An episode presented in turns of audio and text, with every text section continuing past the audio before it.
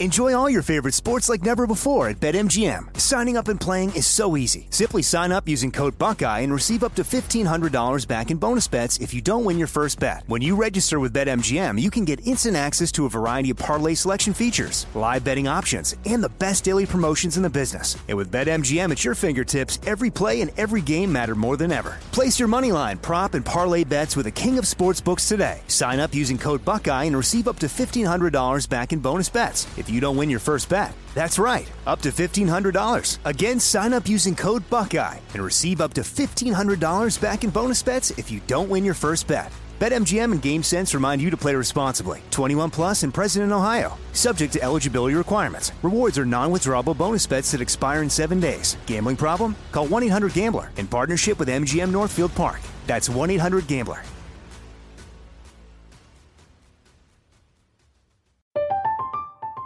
I'm Katya Adler, host of The Global Story. Over the last 25 years, I've covered conflicts in the Middle East, political and economic crises in Europe, drug cartels in Mexico. Now I'm covering the stories behind the news all over the world in conversation with those who break it. Join me Monday to Friday to find out what's happening, why, and what it all means. Follow The Global Story from the BBC wherever you listen to podcasts. What's up? This your boy Lil Duval, and check out my podcast, Conversations with Unc, on the Black Effect Podcast Network. Each and every Tuesday, Conversations with Unc podcast feature casuals and in-depth talk about ebbs and flows of life and the pursuit of happiness. Unlike my work on stage, I tap into a more serious and sensitive side to give life advice and simply offer words of encouragement, yet remind folks to never forget to laugh. Every Tuesday, listen to Conversation with Unc, hosted by Lil Duval on the Black Effect Podcast Network, iHeartRadio app, or wherever you get your podcasts. Presented by AT&T. Connecting changes everything. When you buy Kroger brand products, you feel like you're winning. That's because they offer proven quality at lower than low prices. In fact, we guarantee that you and your family will love how Kroger brand products taste, or you get your money back. So next time you're shopping for the family, look for delicious Kroger brand products because they'll make you all feel like you're winning. Shop now, in store, or online. Kroger, fresh for everyone.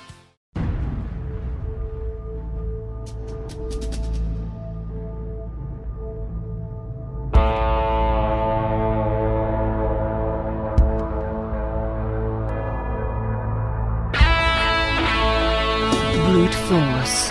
If it doesn't work, you're just not using enough. You're listening to SOFREP Radio. Special Operations Military News and straight talk with the guys in the community.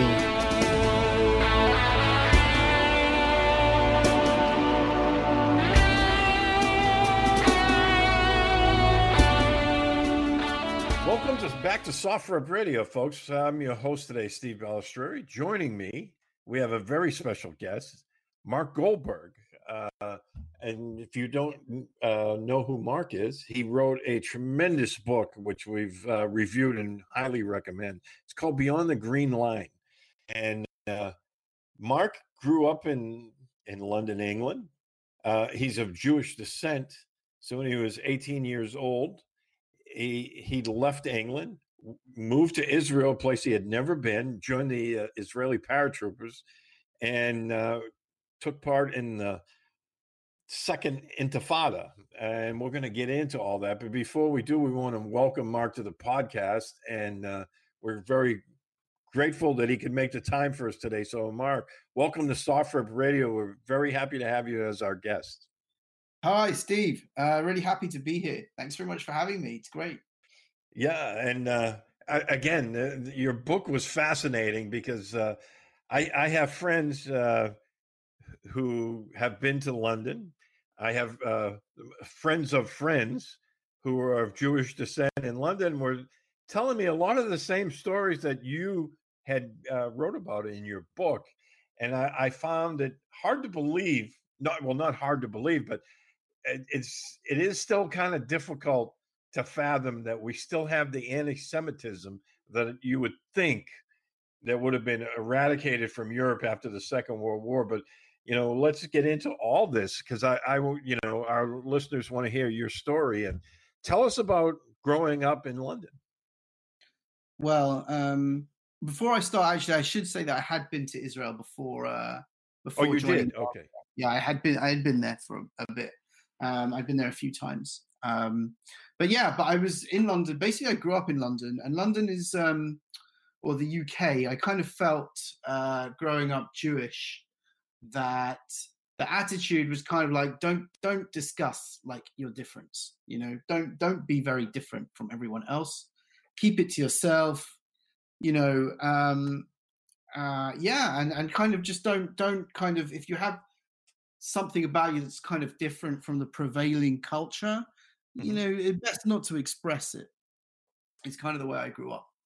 Um, yeah, and I grew up, and as I grew up more, I kind of identified more with my identity as a Jew, and kind of resented more and more the feeling that I, I wasn't really free to kind of happily express that side of kind of my identity in the UK, and um, yeah, ended up going to Israel and joined joined the army. And, and, and, now that that had to have been a huge, huge culture change hmm. for for you. I mean, you're going from London, you're going to Israel, and, and as you put it out in your book, you didn't speak very good Hebrew at the time. No, I didn't speak anything. Uh, but it's funny. The funny thing about culture actually, when I first joined the army, uh, my perception in my mind of army was very British, kind of centric perception of what an army is supposed to be. You have a drill sergeant who's screaming at you all the time. You have to stand to attention. You have to polish your boots. You have to iron your clothes. All that kind of stuff. And the Israeli army was nothing like that at all. and it much more was like a youth. It was. It, it reminded me of the Jewish youth movement that I had gone to when I was a kid, actually. So in terms of culture, there was some similarities there, some things that I weren't expecting, well, I wasn't expecting about it. Like they were very, it was much more like, for example, your first two weeks in the IDF uh, uh, are more like youth youth club of some kind. It's more like, well, we've got a bunch of 18 year olds, we've just conscripted them in, we're going to ease them in very gently. We're going to have a very relaxed kind of regime as they get used to wearing a uniform and they get used to kind of being in the army. They don't even issue you with a weapon. Um, yeah, so the, the, it was actually it was actually easier than I thought once I was in. It, it was it was quite comfortable. Yeah, I found that part of the book fascinating because you know we think of the IDF. You know, we've seen their their history in battle since the Israel became a nation you know, back in the late 40s. And, you know, I had the same impression that you were that this would be, you know, iron discipline, you know, sergeant screaming in and your face. And when I was reading your book, that's what I was expecting to be reading. And, um, you know, that's something that was, it was a kind of an eye opener because, uh, you know, as you put, the first couple of weeks, they kind of eased that in to, you know, where everyone gets i guess their own comfort level of being a, a soldier and you know now now you're kind of you know easing into that military lifestyle yeah um yeah it was very much well it has you have to remember that actually in order to even start training with the unit that i was in you have to go through a couple of selections to get there so the people mm-hmm. who were there were already kind of proved to a certain extent that they wanted to be there um, and that's kind of the mindset. You always kind of felt like, actually, if I don't want to do this anymore, if this is too hard, I can just say it's too hard. I don't want to do this anymore, and they'll just get rid of me. You know, I'll just be sent someplace else in the military. And that actually is kind of the philosophy that they work to. Is like, if you're a, if you're not up to it, like if we don't think you're good enough, but also if you won't do this anymore, then then you just have to go. You know, um, it wasn't really about because there's the encouragement element of a drill sergeant as well. You know, they're making you do things, uh, they're making you run, they're making you work harder. Whereas the Israelis are much more like, yeah, if you don't want to do this, then uh, bye. yeah, I know, and uh, it's funny because uh, that part of it, after I became, uh, I, I, was in the, the Army Special Forces, the Green Berets, and our selection course is exactly like that I, I was a, an instructor at our selection course, and you know, uh, it was pointed out to all of our cadre members. We won't discourage the candidates. We won't encourage candidates. We just tell them what they need to do, and it's up to them how hard or how well or not so well they perform. And then, you know, our our I guess function is strictly to assess them and whether or not they'll be selected as part of the unit. And that part of it, uh, I, I definitely could, you know, I guess uh, relate to. Yeah, and I've read about that in some other books and books about the SAS and their kind of mentality as well.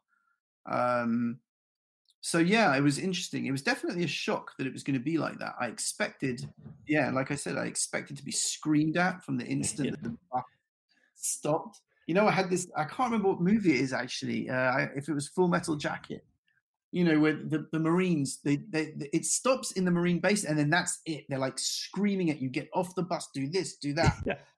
and, and it's exactly what I was expecting to happen to me when the bus arrived in the first base. And instead, the guy just sort of goes, "All right, guys," really lethargically, you know, get off the bus, go on, just get off the bus and just wait by the bus. I was like, "Oh, yeah, all right, then. I guess, I guess I'll do that then. All right." yeah. Yeah, and uh, that's not the way. Uh, yeah, most of us uh, who were in the American military were introduced to the military. And, and when mm-hmm. I remember when my bus got to uh, our basic training base, before the bus even stopped, the drill sergeant was jumping on and he was literally screaming in everyone's face and guys who were too slow. He was helping them off the bus, if you get what I mean. Yeah. Yeah. yeah. And that's exactly the image I had. And that was why I was so surprised. yeah. But uh, thought this is very Jewish, actually. yeah. So, um, yeah so you know um, you, you went through the selection course for the idf paratroopers and what can you tell us about that the selection course for idf paratroopers was i had trained very hard for that um, i did two there was one for the they have one they call them a gibush and, and one was just for the paratroopers and then once you're in then you do another one which is uh, longer and more difficult the one for the paratroopers again compared to the western uh, the the US and British kind of selection procedure, it was incredibly easy. It was like nothing. It was about five hours long. Started at about four in the morning when it's still cool, um, and you know it involved the usual kind of physical exertion. And they mm-hmm. really want to kind of put you through some kind of motivational test to go through that they can see that the people who who are going to be a waste of time will will quit uh, during it. But you know what? It wasn't. It wasn't that hard. I was actually disappointed because I'd worked really hard for it, and it, and it, yeah, it, it wasn't as difficult as I thought it as I thought it would be. Um, yeah, and I think that kind of reflects um, two things. I think it reflects the fact that um, there's the the difficult stuff is ahead of you anyway. You know, the mm-hmm. the they know that in paratrooper training they'll push you through tough stuff uh, anyway, so they don't kind of need you to be starting at such a high standard because you will get fit uh, like during the training. So uh, it was more of a motivational test. Uh, and the other thing is, you know what? The IDF has a need for manpower in these units. You know, mm-hmm. that was that's just my personal opinion. I think that they, they don't want it to be that hard. They want it to be too hard because they need people in them.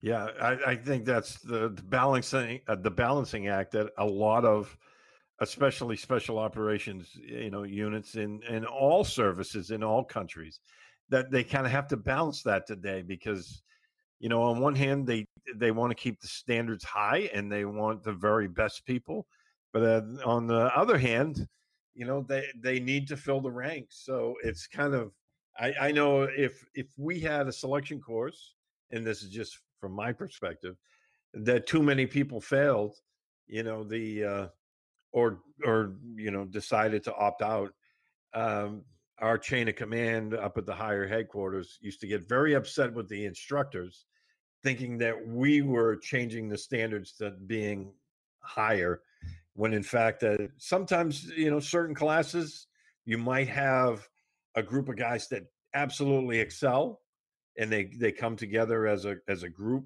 and when people do that they tend to do much better and Yeah. we've had other classes where no uh they they kind of opted out and every man for himself and when that happens you know it's uh collectively they don't do as well Yeah. And it's also a terrible experience for the people who are in it, actually. Like, my team really came together.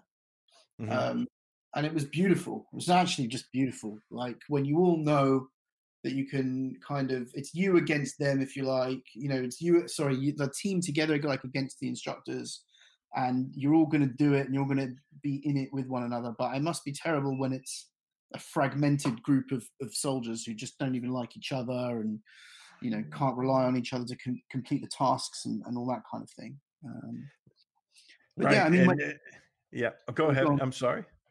Oh well i was just going to say my second the selection that i that i uh, went through to get to the to my kind of final unit that i arrived at the orev Mhm. unit was was tougher it was several days long.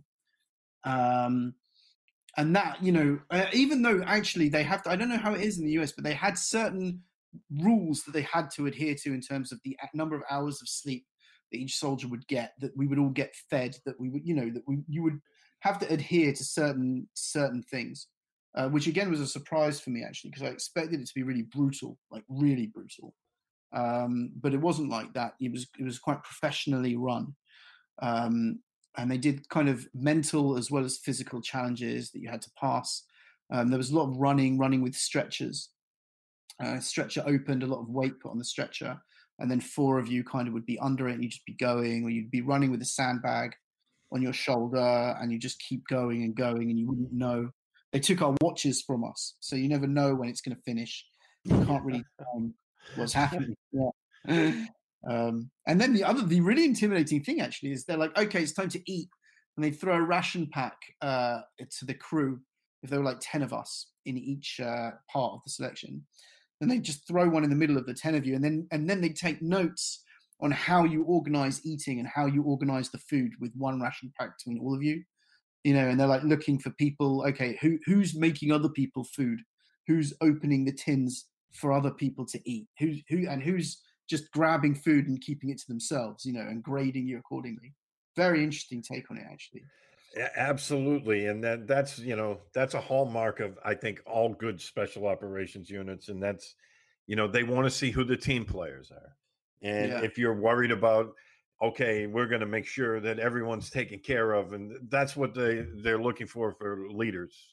You know, that's you know I I I remember reading that part of the book, and it definitely struck a chord because that's the kind of things that we assess. You know, as instructors you know you're looking for who's the team players who who are the guys that, and naturally there's going to be some guys that might not be leaders per se but you know they're going to be good team members and there's Yeah. nothing wrong with that either that not everyone's going to be a leader and not everyone can be a good one but uh, i uh, you know i found that part of it very interesting because again i mean that's you know when you're going through something like that we used to tell our candidates the same thing you're always being assessed.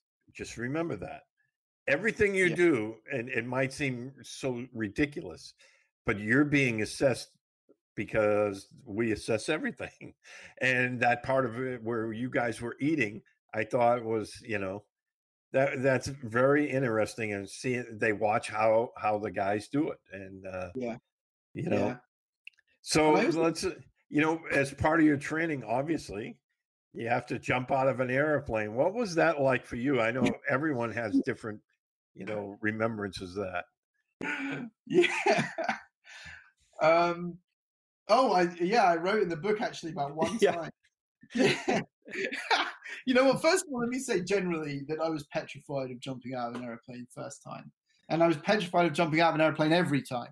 Actually, not just the first time, but um, you know, the um, the things that I saw that first time were amazing. Like you're in the sea, you're in the Hercules, the doors are open and everything's ready, and everyone's jumping out, and then suddenly some guy runs from the door backwards to the back of the plane, just run. He's hooked up for the static line, runs past me, and then four of the jump masters ju- ju- they literally jumped on him, dragged him to the door, and threw him out.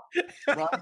you know, they just threw him straight out the door, like, like, like you know, there's the infection that if one is scared, everyone will get scared. So they're like, forget this. um, yeah. Yeah, uh, it's uh, yeah because everyone's jump stories are different, but they're all great, and I yeah. love that part when uh, you know when you talked about in your book. And, and to be perfectly honest, I've been afraid of heights all my life, and then of course when I joined Special Forces, what did they make me do? They put me on a mountain team, so I was climbing mountains and you know hanging off cliffs. you know, but I'm still to this day, my wife will laugh at me because I don't like getting on a ladder on the side of the house. And mm. she's like, for somebody who jumped out of airplanes hundreds of times and you don't like getting on a ladder. And I was like, I still don't like heights. I've climbed mountains, I've jumped out of aircraft, but I still don't like heights. But uh, honestly, jumping, I guess because it was so high, that didn't bother me. I used to right. actually like hanging out of the uh, aircraft as a jump master, but uh, you know, ladders are still a no go around here. Yeah. brilliant, That's brilliant. And uh, I've really, I've got to tell the story about jump. But Like when I my, I think it was my second jump. You know, I don't know. Do you do it in the US where they graduate up? Like while you're you're qualifying as a parachutist, they they graduate up what you're jumping with on you. Like you have more equipment. Yes. Um, okay, cool. So the Israelis do it that way as well. Like the first time you jump, you don't have anything. Um, the next time you jump, you have like a bag in between your legs um, that's there. And the third time, I think it's a night jump, and then they whatever they just graduate it up. So this was the second time, and I had the bag in between my legs, and I I jumped out the aer- airplane, and um, you know you you count one, two, three, and then you you know you look up and you make sure the canopy is deployed. So I count one, two, three, and basically my eyes are closed. So I count one, two, three. I open my eyes, and the canopy's open, and I know that the canopy's open because I'm looking straight at it because the parachute cord has opened around my leg and and is holding me upside down. I'm like upside down with the bag in between my leg, you know, in my balls, frankly, like just pushing down there. And I'm like looking up, I'm like, I have no idea what to do now. Like, what the what the hell am I supposed to do in this situation? So obviously, I just start screaming at the parachute, "Let me go! Let me go!" And that didn't work. so I uh, eventually, I just, I, am like, okay, where is my leg? Like, where, what, what's kind of the, I reach up and I have to like grab the cord and kind of get my leg out, and then you get your leg out and you're like still hundreds of feet above the ground. So then I fell. I sort of fell, you know, the right way up, which was bad enough, and I was all tangled. You know, it had twisted but actually, what was cool was that the training did totally kick in.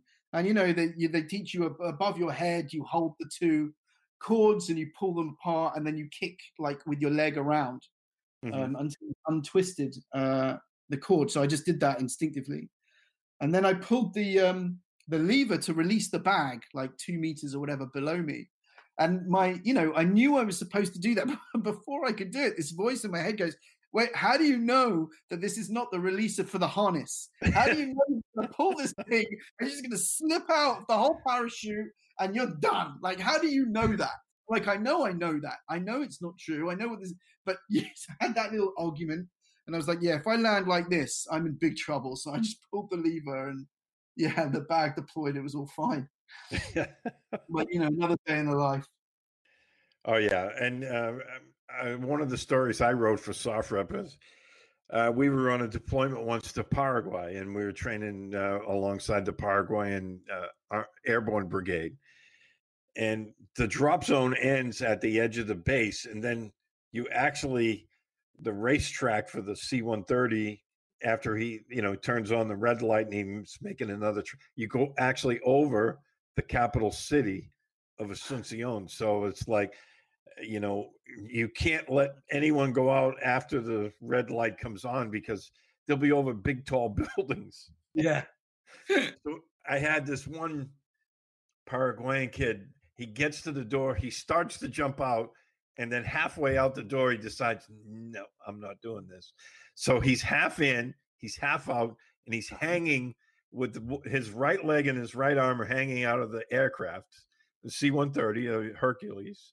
Yeah. One side is holding on with a death grip inside the aircraft, and now the other jumpers are trying to get by him and jump over him. So I'm grabbing them, pushing them back. No, no, no, no, no. Go back, go back.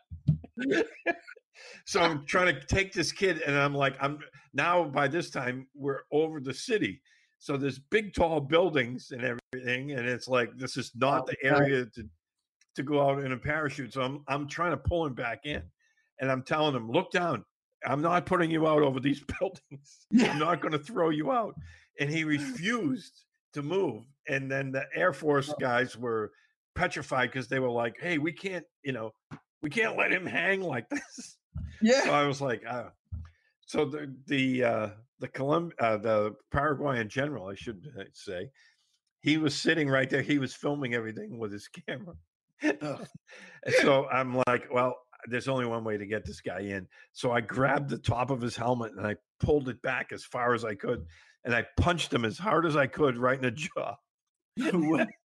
and it kind of stunned him for a second where it was like, oh, and he reached for his jaw, and then I picked him up and I threw him in the seat, and then I strapped him back in, and uh, and the, the general was laughing so hard. And he was like, I didn't know what you were going to do to that kid. He goes, I thought you were going to throw him out. I was like, no, we can't, you know, but I had to get him in. It's a safety thing. I can't let him hang like that. He's ruined the whole jump for everyone else. Oh yeah. So then you know we got him back to the front of the aircraft. We we made another pass, and then all the rest of the guys went out without exception. And then by the time all the guys got on the ground, they were telling the airborne brigade commander what happened. Yeah. And he came up to me and he, he was holding his hands in front of his face. He goes, Hey, whatever you do, don't punch me. Okay.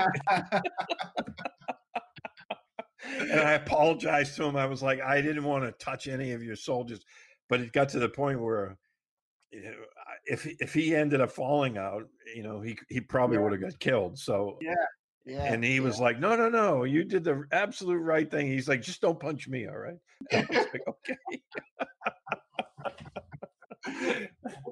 Brilliant. but enough of my airborne story. So, uh, yeah, I mean, so you know, I I think one of the crowning moments for everybody, and I, uh, you know, again, uh, your book touched on something that you know that uh, hit on, you know, that I remembered. Your parents came to your graduation to see you get your beret and your silver, you know, your wings, and yeah. what was That- all that like? That was beautiful. That was beautiful. And the army was so good to them as well, actually. They made a big deal out of it. They were very happy for them to be there. And um, yeah, I mean, uh, actually, what I didn't write in the book because it just didn't quite work is that you have like two graduations. I, so when after six months you become a paratrooper and you get the red beret, you have to do a 90 kilometer march um, up to Jerusalem um, up to a place called Ammunition Hill, which is a, a big uh, battleground that the paratroopers fought in in 1967 during the Six Day War. And that's where you receive your beret, your red beret, and your um, yeah, and, you, and you're officially brought into the paratroop family, if you like. Mhm. Um, and that was a huge deal. My parents were there for that, and it was just it was it was amazing. And to receive the commander's beret uh, was also was just a, a, a fantastic moment actually. Um, uh, uh, and, and an award for like they were like look you were really uh, hardcore on the 90k march so you've you're deserving of this watch that we also give just what just to one of the recruits.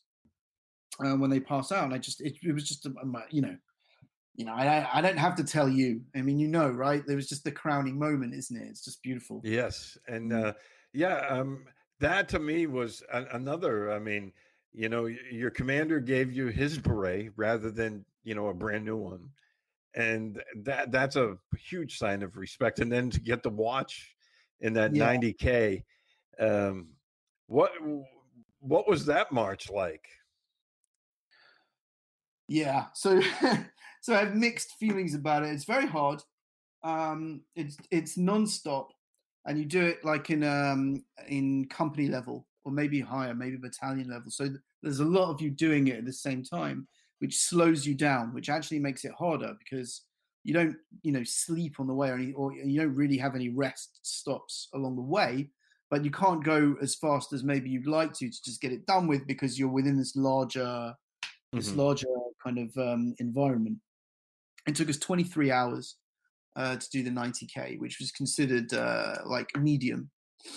Um, and actually, I had look. It's it's the easiest thing that you do in many ways because you know it's the end. Like you know that at the end of this, my red beret is waiting for me. Right. Mhm. This is all I have to do.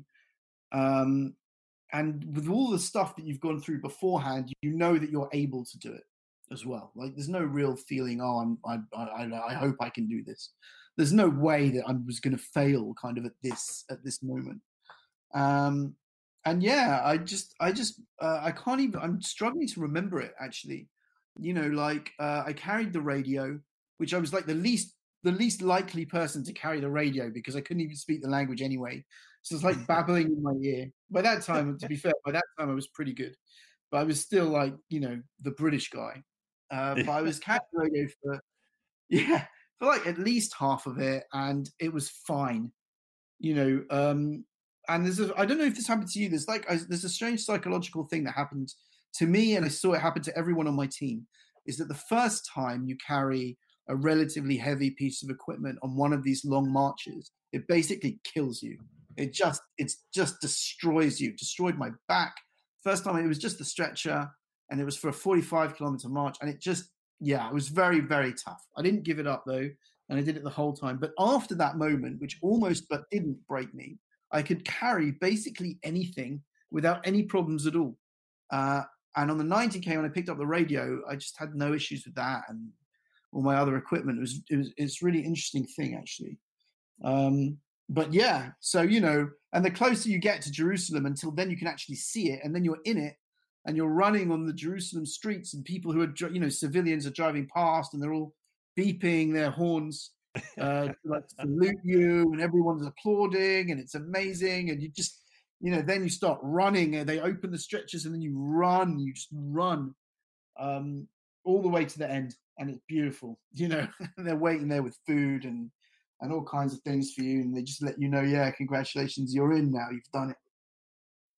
That that's that's awesome. I, I I had read somewhere that uh, they they used to do. I don't know if they still do it at times. That I heard that the uh, Israeli paratroopers used to take.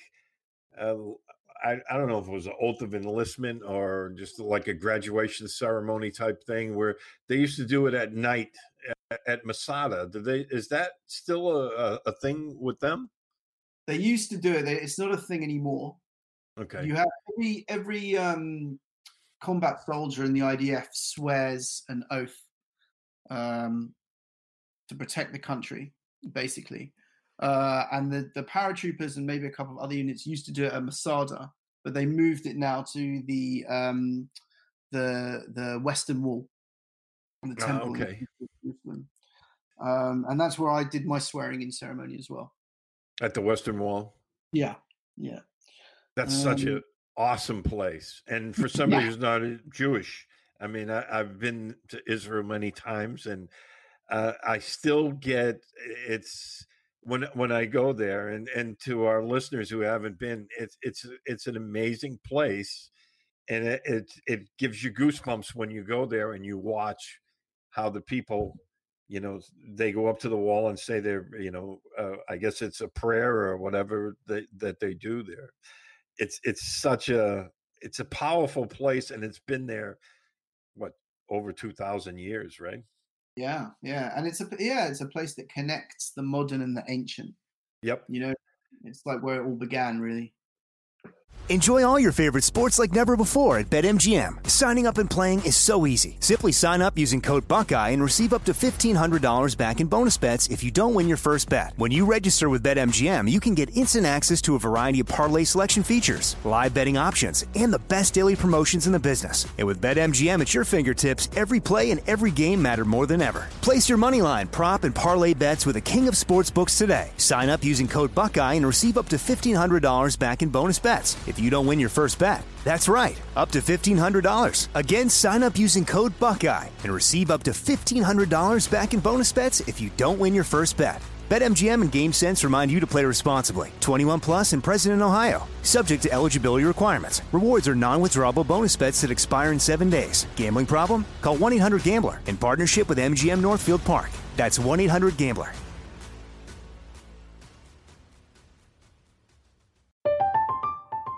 I'm Katya Adler, host of The Global Story.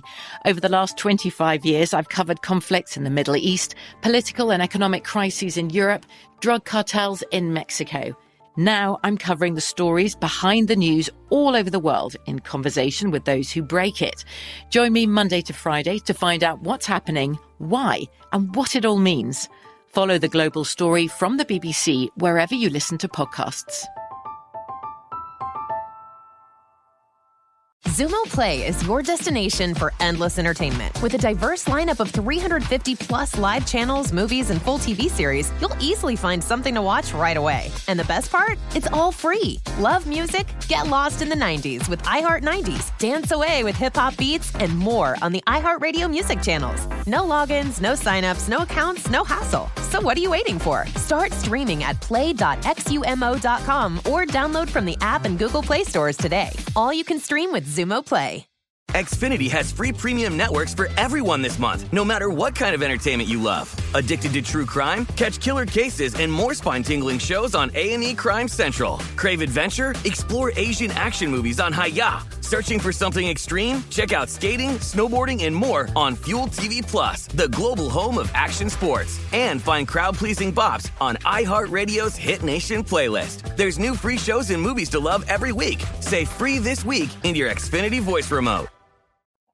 Yeah, I, I kind of felt like um, I don't know, like I was intruding because I'm not Jewish, but I, uh, watching it unfold there when you know the people I was with and we, we were watching people do that.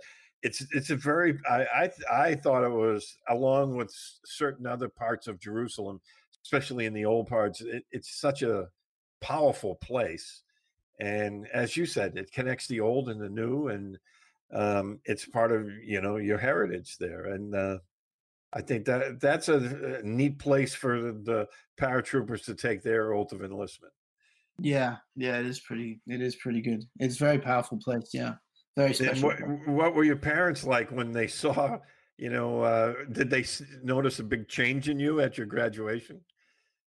Um, yeah, I think so. I mean, I think that it's very like in many way in, in, many kind of instances i kind of looked at them and I, and I felt like what have i you know i dragged this middle class jewish couple from london you know to, to the some army barracks or you know to, to, to, a battlefield in, in in a place they've never you know in jerusalem but in, in a part of jerusalem they would never have otherwise gone to uh, to be surrounded by these other like israeli parents who who all know exactly what they're doing and what's happening. Um, but it was great. You know, they were great about it. They were so proud. It was amazing. They were really proud of me, um, and I was really proud to have been there. So yeah, I mean, it was it was it was a very big deal. Oh, um, oh yeah, I remember uh, when I graduated Special Forces training. My parents came down for that as well, and it was a big thing. Especially my dad, who you know served in World War II, which uh, we spoke of offline there before we started, and you know um to you know to, for them to see that it was it was pretty neat and uh yeah. so. So then yeah. you know you you get to your your uh your unit you were in the is it a battalion or rev?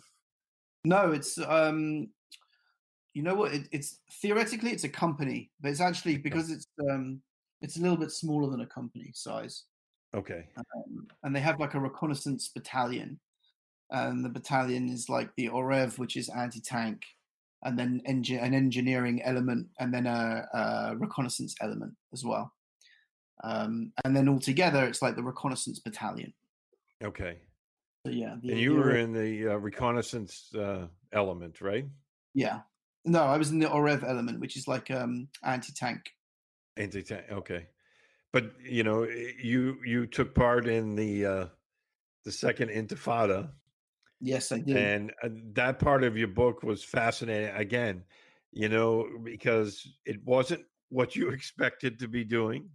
No, but uh, um, there was a lot of really interesting, uh, you know, incidents that happened, and uh, I mentioned a couple of them in the review of the book, and uh, one of them just struck me as so insane. But you see crazy stuff like this all the time, and uh, there was a rock throwing incident where Palestinian youths had climbed onto a roof on an apartment building, and they could th- they were throwing everything they, they could get their hands on, and they ended up throwing a washing machine onto the yeah. armored car which you guys were riding in. Can you uh, can you tell our listeners a little bit about this? Yeah, sure. I mean, we had as part of the the general security operations that were ongoing during that period of time um, the brigade as a whole would kind of enter into the city would and would do make arrests and would do various kind of pieces of work in the city. Uh, some and, and sometimes it would happen all in one go like everyone just descends.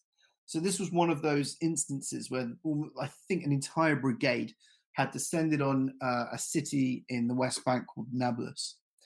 Um, now, what had happened during that, because there's the Israeli presence, there had been kind of stone throwing, like kind of the youths come out and they grab the rocks and they start burning tires and they start throwing things uh, uh, non-lethal, kind of semi-lethal, if you like, equipment at soldiers. So we found ourselves on the side of a hill.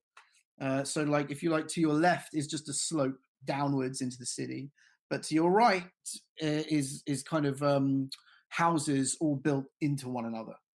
And so they were on the roofs of these of these houses, running from one to the other and throwing down on us and our cars, and we were responding with uh, kind of non-lethal ammunition, tear gas, things like that. It's very intense situation actually, um, and um, we were in the thick of this, right in the thick of it, and and we had kind of retired into our armored vehicle, and we were listening to like the, the things bombard bombard the vehicle and and you could kind of hear it. it's like rain almost. And then suddenly there's this huge bang like on the roof and we have we're like what was that? And um we break out of the vehicle you know we come out and we're like what, what, what was it? And then the vehicle moves and as it moves this this washing machine just kind of falls off the roof you know, like where did that where did that even come from? You know, like how did that even? How, it's just so like it doesn't belong in this environment at all. And then there's this, older guy steps into the middle of this furor that's going on and starts screaming up at the roof. And we thought he was you know, he, if you like, he's supposed to be screaming at us. We're the Israeli like invaders here right there doing this. So why isn't he shouting at us? And there's an Arabic speaker in the car who's like piecing it out, and he's like he's screaming up at the, the, the guys who are throwing these things at us because we they just threw his washing machine on the floor. And, and, and, I look down at the street, I'm noticing on the street that there's like books and there's and there's glass like from from you know drinking glasses and things, and they've been throwing the contents of people's homes onto the car and at us. Yeah. and then the whole thing ended. The, after that, like the whole thing kind of ended with like, like two minutes later, I see right down the very end of the street, like six or seven youths. They they kind of walk out in single file with their heads firmly fixed at the ground, and they just walk down the slope walk into somebody else's house and start the whole thing again with another crew of soldiers further down. It's like, oh my god, this this is the Israeli-Palestinian conflict right here. You know, and, uh, it's it's eh, you know at the same time it's a dangerous situation, but at at the same time it's it's unintentionally hilarious. I mean, as I'm reading the book, you know these kids are throwing everything off the roof, and it, uh, obviously from up high you know somebody could yeah. get killed and yeah. uh, and then you know this washing machine of all things uh, yeah. from, way up on this roof and then the old man as i'm reading this you know I, am trying to figure out why, why is the old man yelling at them and then it turns out that was his possessions and uh, yeah you know, because you never think about this kind of thing. Like it doesn't, it wouldn't even occur to you to think about it. Like I had seen plenty of, um, like the new, plenty of uh, instances on the news where the camera crew is set up and they're filming this kind of thing happening. But you don't, you don't think like, well, who are these people? What are they doing? How are they doing it? Whose tires are they? Right? They're setting fire to tires. Where did they get them? Like who did they take them from someone's car? Like where did they come from?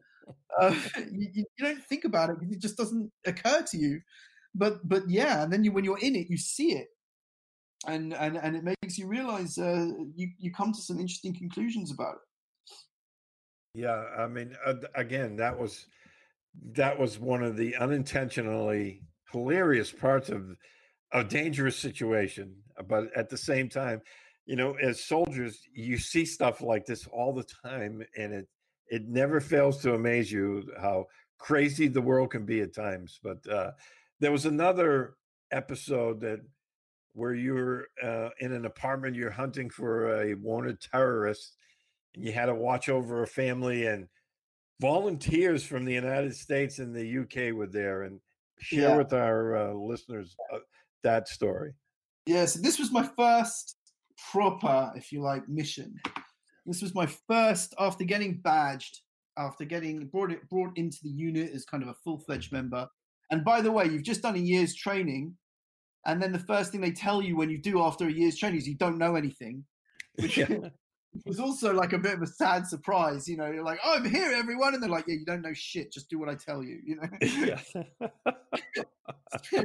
you know, so it's our first mission, and they're like, "Yeah, we, this is like this is we're going to give you something easy to do if you like um so yeah i mean i i i had been preparing for this for a year and then i think it was somewhere around two in the morning like uh, we get dropped dropped off somewhere in nablus and we kind of navigate by foot uh, towards our target building and the mission had been to set up like an ambush position in one of the apartments in this building um, the, you know, to try and and and and and, and find if there are any terrorists running out to hit them. Um, and I hadn't considered, and I hadn't been trained for either, actually, the idea that someone, if there's someone living in the apartment, then someone is going to be have to be the one to look after that family while somebody else is the one on the ambush position. You know, and obviously as a soldier, what you want to do is be on the ambush ambush position. Anyway, so we get in there and it's actually two apartments on one floor. Um, and we, we we move into these apartments, and there's a, a couple there living in one of them with their two children, and the two kids are asleep, and they stay asleep, and the the kind of the mum and dad end up sleeping on the on uh, the couch, and now we're in here, and we're we're all set up for our ambush. Um, so you know, like one person stands guard, and everyone else goes to bed, goes to sleep, I should say. You sleep on the floor and you sleep in full kit with your boots on and everything else, obviously. So I get woken up uh, by a, another one in the in the squad, and he says, "Marc, Marc, Marc, you, you the, the, British are here. Literally, the British are here." I'm like, "What? What? Is, what? It's like Paul Revere or something." like, what does he mean? Like, what does he even mean? The British are here. So I get up and I come outside, and the, and the number of people in this apartment is like 20 now. I'm like, how are there, how, you know, I went to sleep a few hours before there were four people, two children, they were asleep and I hadn't even seen them. I wake up like the entire living room is filled with people. They must have been the most popular people in the whole city. and, uh, you know, when when people heard that there were Israeli soldiers there, I get, I assume that they must have gone to this apartment to make sure that they were okay. And then because like our entry had been covert, we couldn't let anyone go. Once they came in, they were in and they were stuck. Um, uh, because yeah, if we released them, then they would tell everyone else that there were Israeli soldiers in the building, and and then that could lead to a, a situation. Uh, so yeah, so among these people are four are four tourists, effectively, or activists, two from the UK and two from the USA, and they've walked into this apartment and they're not allowed out. And so, yeah, and so there they are.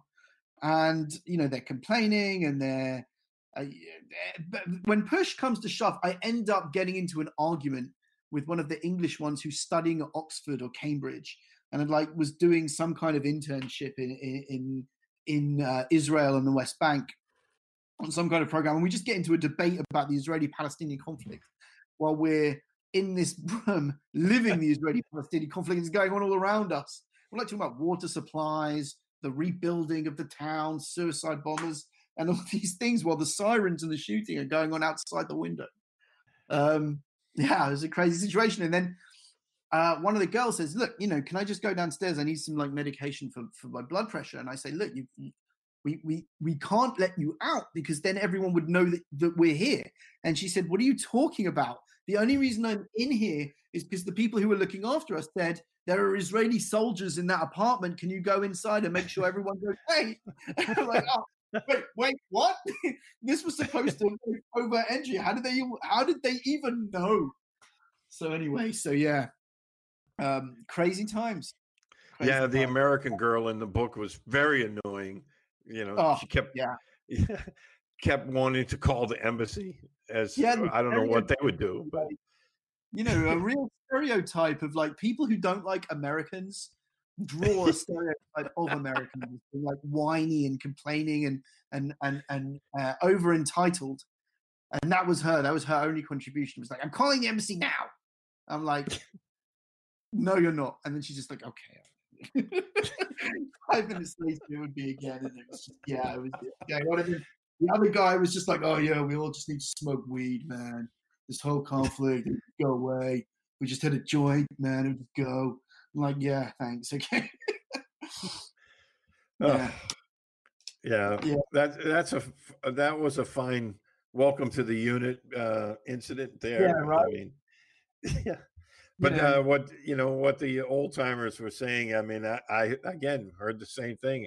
I mean, when I graduated, uh, being a Green Beret, I got to the unit, and you know, I was uh, considered myself a barrel-chested freedom fighter, and you know, I was ready to take on the whole world. And, and my team sergeant let the air out of the balloon pretty quickly, and he was like, "Yeah, oh, congratulations, you graduated, and now is when you actually start to learn shit." yeah, yeah. it's like yeah. it's all. It hasn't ended. It's just begun. Yeah. So, yeah. Yeah. And he they was like, just yeah, st- stick next to me and you'll learn stuff. Yeah. Yeah. yeah. yeah. And every new team coming in is the same. Everyone yep. is just like, oh, I, oh, I'm here now. Come on, let me out of. And you're like, nah, nah. yeah. yep. And uh, it's funny because, uh, you know, we all speak different language, but, uh, you know, the military is the same in a lot of places. Yeah. You know? And yeah. Uh, that's why re- reading this book, I mean, like I said, it, it, it, it struck a chord on so many levels. But uh, one of the things that was really interesting part was uh, you guys were hunting a, a, a wanted terrorist who was responsible for the deaths of a lot of Israelis as well as Palestinians, and you guys had trapped him in a house. He had all kinds of ammunition, and you know I'm expecting, oh, this guy's going to, you know. Uh, what a, they call them what a shahid or a martyr you know where they yeah. d- die the martyr's death and it didn't turn out that way and uh, no. yeah no, I, tell our listeners about that one as well. So we referred to this guy as the fox. He was like well known on the on the hit list on the top 10 terrorists of of the area. He was he was right up there. Um and he was so such a sensitive target that actually um, you know, the, the, military had kind of avoided his family. They'd kind of left the areas where he felt comfortable alone in the hope that he would show up. Uh, and we had practiced for the operation to go get him a lot. And we had been stood up to do it a lot and then stood down at the last second. Um, I don't know if you, I imagine you experienced that quite a lot as well, that you're, you know, you're ready for the mission and and everything is in place and your transport is there. And then they're like no no no no no it's been cancelled it's been cancelled. That happened all the time. And then uh, one time you know we were stood up again and i remember saying to the deputy commander of the unit yeah we're gonna we're about to get stood down like forget it. And he just looked at me and he's like nah nah not this time man. And um and he was right. So they they we drove into Nablus, and that was like my operating area mainly uh, while I was while I was in the army. And um, yeah, we we uh, dispersed exactly according to plan, um, and it was an apartment building, so it wasn't a house; it was a much bigger complex than that. And they exited. They brought everyone who had who was in there. They brought them all out, and they were very clear. You know, look, is there anyone left in there? Are you sure? Is this guy here? Are you sure he's not here? We, and then they went in and looked. They did a sweep inside to find him. Um, and for some, when I was outside, I was covering like a corner of the building. My, me and my, uh, me, I was part of what they call a chulia in Hebrew, which is like four of you. And uh, yeah, so we were all covering one one portion of the building. And I had this weird um, image, by the way, of the Blues Brothers movie while I was doing it. I, do you remember the movie? The, it's the very end of the movie where they go, they want to pay the tax bill, and they call in like all of the SWAT teams everywhere, and everyone is, is, you know, they're abseiling this, they got snipers, whatever. And I was just like, yeah, I'm one of those extras in this particular operation. I'm just an extra here.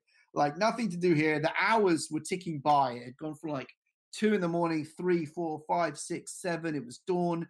It was now it was now past dawn. It was it was the heat was was coming. The sun had come up, and you know nothing was happening. And I was like, this is this is nothing. Like this, this was another uh, false alarm, and we we need to go back to base. And then suddenly, uh, a hand just emerges from one of the windows and just closes a window. In in in the least dramatic way that anything has ever happened, a guy closed a window, right? And we were like, someone's closed the window. There's somebody in there. There's somebody in there. So we've seen this and we've reported it to the guys who are conducting their sweep in the building, and they go in and they're like, "Are you sure?" Because they've done their sweep of the of the particular apartment where we kind of located the window, and they haven't found anything.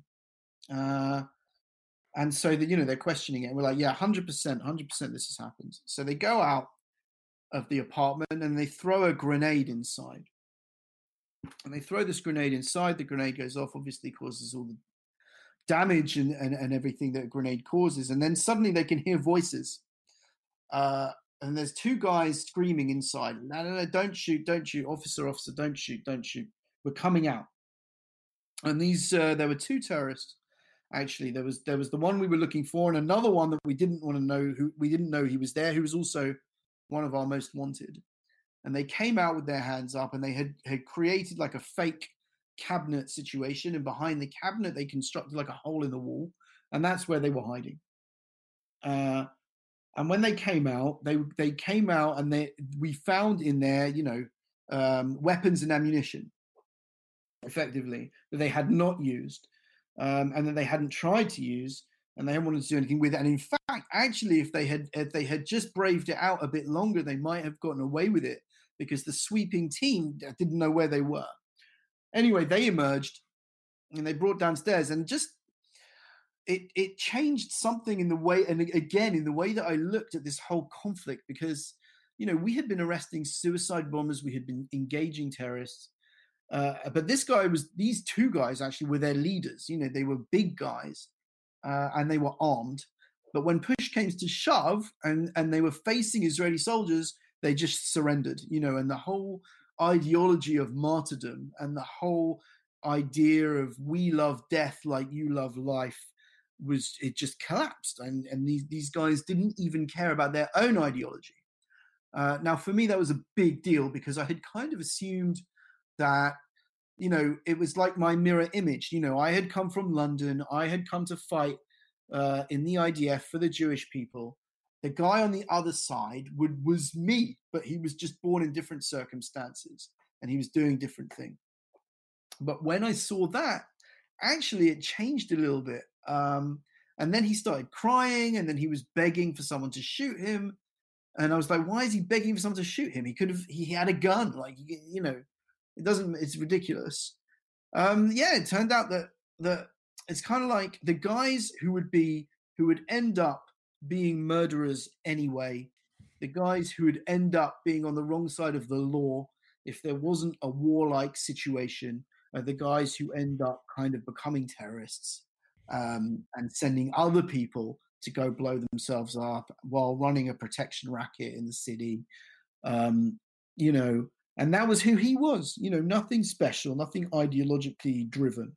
Just a guy who became, um, you know, a psychopath who became a hero by virtue of the fact that he could kill Israelis instead of instead of um, Palestinians. You know, like a regular criminal. And that really changed the way I looked at things. It was just another thing, another wake up call that the Middle East is is different. And, and you know, in in the book, you you talk about how you started to withdraw, and you know, um, you you had what what I characterize as a classic case of PTSD. I mean, you you weren't uh, you know when you were off duty and back in your apartment, and later with the family that you were living with on a kibbutz, I believe. Yeah. Um, you kind of withdrew, and you know it, it wasn't the same for you when when you weren't with the guys in the unit, and that's I thought that was a really powerful moment in the book because it's something a lot of soldiers everywhere are going through today. And uh, I don't know how comfortable you are speaking about that part of your life, but if you care to, uh, you can share some of that as well. Yeah, and I think it's really, it's really important to talk about it actually because of because of the suicides from ex-servicemen. You know, for, because of the trauma that like um, former soldiers go through, or even or serving soldiers um, from the things that they've done. I think it is important to talk about it. Um, and yeah, I mean, during my during my actual service, I didn't kind of realize that anything was wrong. I understood that I was very unhappy when I wasn't in the army. Um, you know, because Israel is kind of in that unique situation where you can be on the front line in the morning and you can be by the swimming pool in the in the afternoon at the kibbutz. It, everything is very close, but but you can change kind of atmosphere and dimension really, really easily. Uh, and I had a really hard time. At first, that's what it was. I had a hard time coping with that sudden change. I didn't like it. Like it was, it was, it was difficult to adjust. And by the time you start to adjust um, to kind of being in a more civilian environment, it's time to go back to the army anyway. You know, or if you if they let you out for the weekend or something. So, yeah. So uh, it reached the point um, after about eight months of kind of um, eight months after I was uh, accepted into the unit, I guess. So eight months of operations, and they and you do them every night, operations. Um, I just kind of withdrew. I didn't want. I didn't want to do anything anymore. I I, uh, I got some hashish, and I took it back to my room on the kibbutz, and I smoked it, and uh, until the end of the weekend, and then I put my uniform back on. I went back to the army. I didn't want to leave the room. I kind of I didn't want to see anyone or speak to anyone or do anything. Um, and that's how that was, and that's how that started. I didn't really notice it at first, actually, um, and I don't think that you do. I think it kind of sneaks up on you. I really noticed it when I got out of the army. I noticed it more. Um, but you have a great feeling when you're with your teammates. Like when you're with the people that you're with in the army, they understand you 100%, and they have gone through the same things that you've gone through and you don't have to say anything to them like it's all unspoken you can just be together and kind of be sharing in the same kind of hardship. Uh, but the moment that you're out of that environment, suddenly you feel less taken care of. You feel more vulnerable, and um, nobody else really gets it. Nobody understands how you're feeling or what what you want out of life, and you don't know what you want out of life. And everything gets very deep and very philosophical, and, and very difficult for you to explain to yourself. Um, and that started happening. You know, it started happening while I was still in the army, and it got worse when I got out.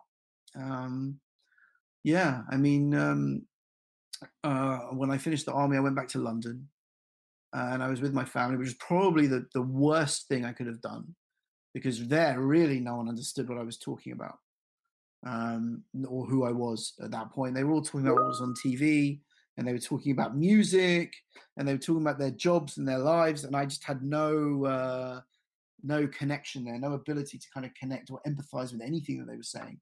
I really didn't care who the most important band was at that moment, and I really didn't care that the it was the Office that was on TV, and I really just I just did not care, and I couldn't understand why everyone was talking about this stuff.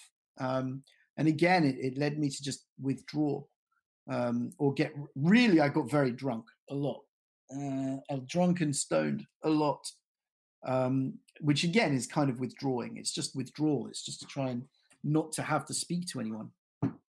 Um, yeah, so that happened, uh, and that was happening. And at the same time, I had kind of pressure to get a job and pressure to be employed and to kind of continue with my life. And I really wasn't sure what life after the army would look like because I'd never really considered life after the army, actually. Um, my original kind of desires and ambitions for myself was that I was going to go in the army and stay there as a career. Um, but I didn't. I left after only two years. Uh, and I was back in London and I wasn't sure how to proceed. So you, you know, you just dig yourself into a hole, you know, um, and that's kind of what I describe in the book. Yes, and uh, that was uh, that was something that I think a lot of soldiers, you know, regardless of what army you're in, a, a lot of guys are going through that today. You know, they one minute they're in the military, and then the next minute they're out, and you know they're they've kind of lost without that structure and without that you know support system around them, where you know and you trust everyone that's around you, and you know you know those members of your unit more intimately than a lot of guys know their own families. Yeah, yeah. And actually, I was hoping when I was writing the book, I was really hoping that that that my experience post army would connect with people kind of from other armies as well. Like that, that it would be a shared, a similar shared experience. Um, you know that everyone could relate to. Um, because it is it's crazy when you think about it you know you've, you've gone through quite you know they, they call it um, post-traumatic stress disorder well i always kind of think like well how would how are you supposed to like deal with what's the in order way of dealing with all that yeah. kind of stuff you know like what's the right way of having gone through traumatic stress um and and and if you can come out the other side of it i think you can come out the other side of it being even grateful for the experience because you know as a learning experience about your own resilience that you can hit kind of the bottom, but you can kind of come back up as well. You can get past this, you can move forward. Uh, and there is a life after the military. Um, or there is a life after the after the battle zone, if you like. That the you know because mm-hmm. for, for, for months, all I wanted to do was go back. I didn't want to go back to Israel. I wanted to go back to Nablus. That was where I wanted to be. I wanted to be back in that city doing you know never-ending operations with the same guys for the rest of my life. Um, and I dreamed and fantasized about doing that non-stop um, until I realized it's just gone. You know, it was a period of my life, and that's finished, and it's time to kind of move to the next period. It was very tough. So eventually, you ended uh, back up in Israel.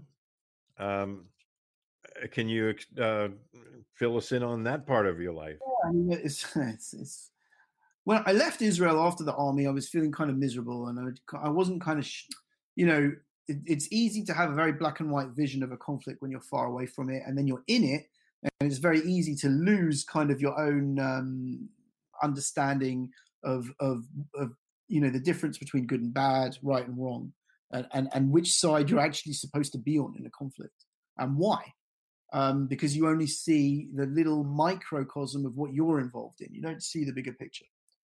Uh, so when I got out of the army, I kind of thought, you know what? I don't think there's anything left for me here. I, I, didn't really know what to do with myself, and like I said, I was in a bad place, so I wanted to go back to kind of be with my family. Um, but having said that, I always wanted to live there. I always wanted to go back. Uh, I hadn't turned my back on it completely. I hadn't just left. I, I kind of wanted to go back, but I wanted to go back to the UK to just sort myself out and get my head into a better a better place to return to Israel um, in a better way.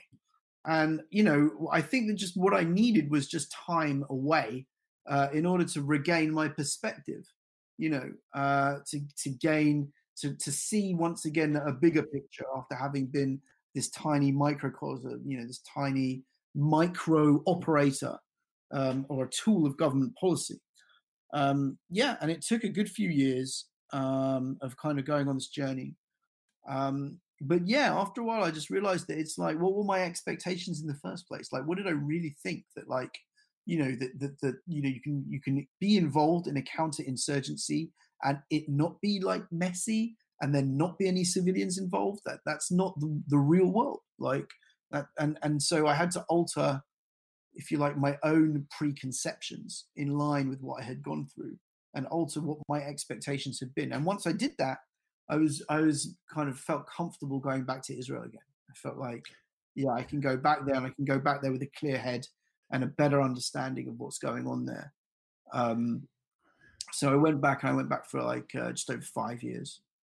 Uh, I was back there for, and then I met my wife out there, um, and again came back to the UK after a while. I got offered a job in the UK, um, and we came back here, and here we still are. And now we're wondering about going back to Israel again. So, you know, yeah, uh, that part of the book where you talk about returning to Israel, I thought it was excellent passage of the book where you said you you were returning not to a paradise, a place of milk or honey, or some kind of holy place the Messiah was arriving to. I was going back to the land and the country of my people, dirty, dusty, imperfect, but our own.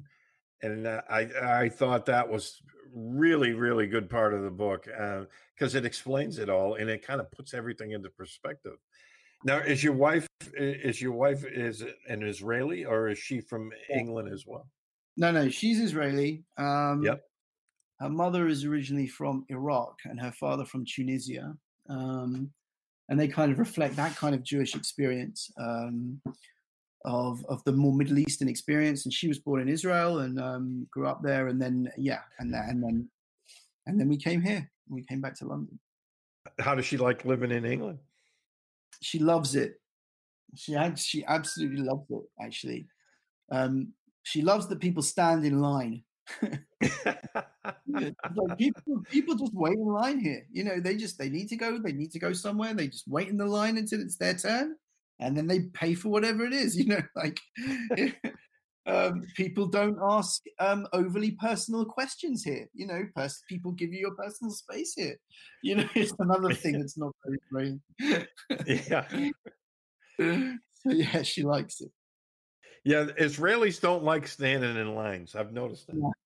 Yeah, yeah they they're like, no, no, it's my turn, man. yeah, they're like me now, right? Yeah, yeah. I, I, noticed that when I was there, and. uh but it's such a wonderful place, and uh, I've, I've, visited there quite a few times with work, and I definitely want to go back. And because uh, I've told my family about it, and as somebody who loves history, the country is it's like a living, breathing museum, as I put it, because oh, yeah. you can walk through Jerusalem or parts of the the country, and everything was as it was two thousand years ago. I mean, you know, when the Romans uh, laid waste to Jerusalem, uh, a lot of the ruins are just where they left them. Yeah, and it's an amazing place. But uh, no, and in your book was uh, outstanding because, as I put it, I mean, uh, you get the impression from reading it that it's you're kind of pulled right into it. And I felt like uh, we were sitting in a pub and you were telling me your story. I and love that, uh, review, man. I absolutely love that line. Yeah, that's perfect. You know, well, because that's how I felt when I was reading it. I, I wasn't being recited to. I wasn't reading some dry commentary about you know a, a person's uh, you know experiences. I was kind of pulled in, and that that's what made the book so easy to and quick to read. Because once I started reading it, I couldn't put it down and uh, like uh, I missed a couple of meals because my wife was like, uh, "Are we going to eat?" And I was like, "Go ahead." Um, I'm in, into this. I'm not putting this down until it's done.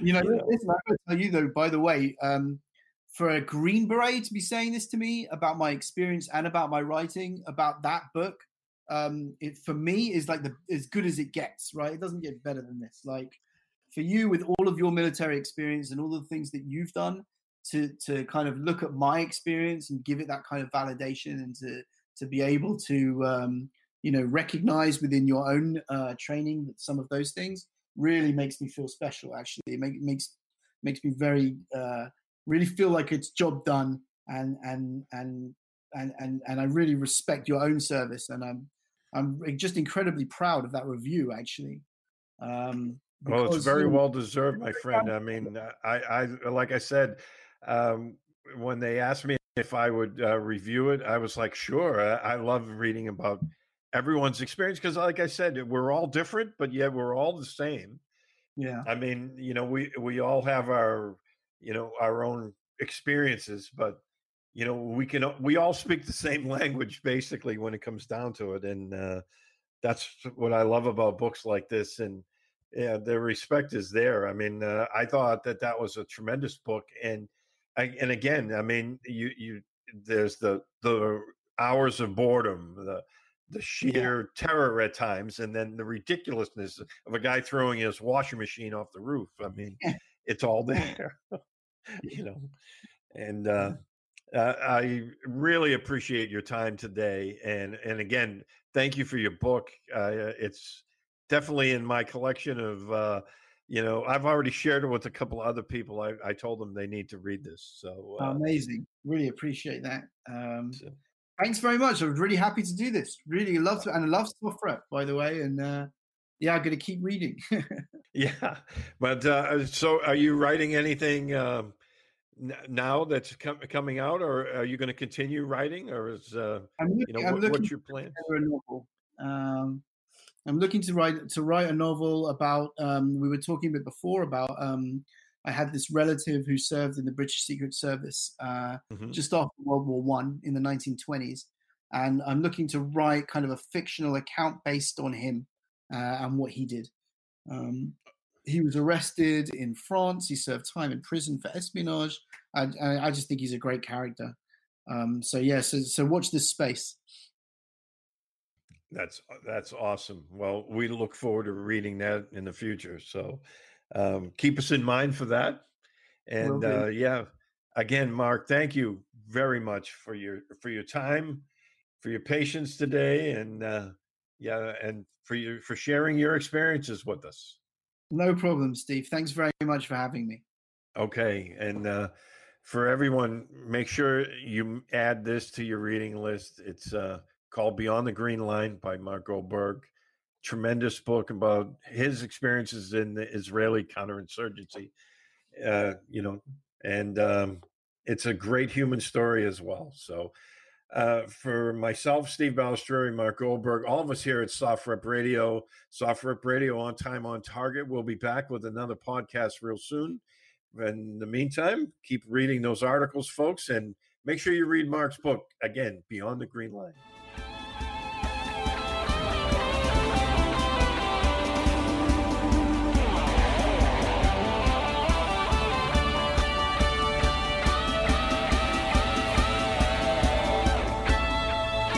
You've been listening to SOFREP Radio.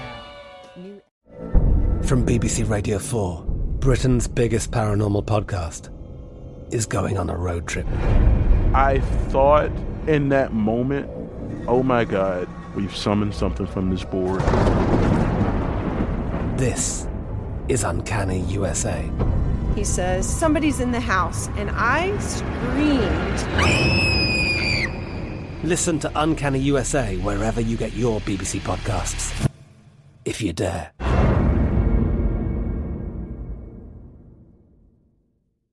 Xumo Play is your destination for endless entertainment. With a diverse lineup of 350 plus live channels, movies, and full TV series, you'll easily find something to watch right away. And the best part? It's all free. Love music? Get lost in the 90s with iHeart 90s, dance away with hip hop beats, and more on the iHeartRadio music channels. No logins, no signups, no accounts, no hassle. So what are you waiting for? Start streaming at play.xumo.com or download from the app and Google Play stores today. All you can stream with Play.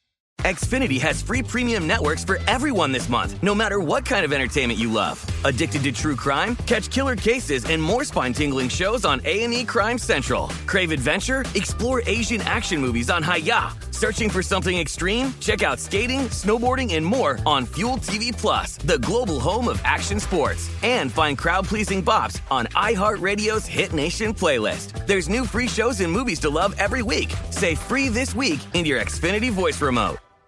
This is Malcolm Gladwell from Revisionist History. eBay Motors is here for the ride.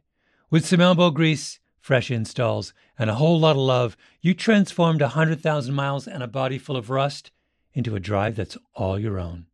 Brake kits, LED headlights, whatever you need, eBay Motors has it.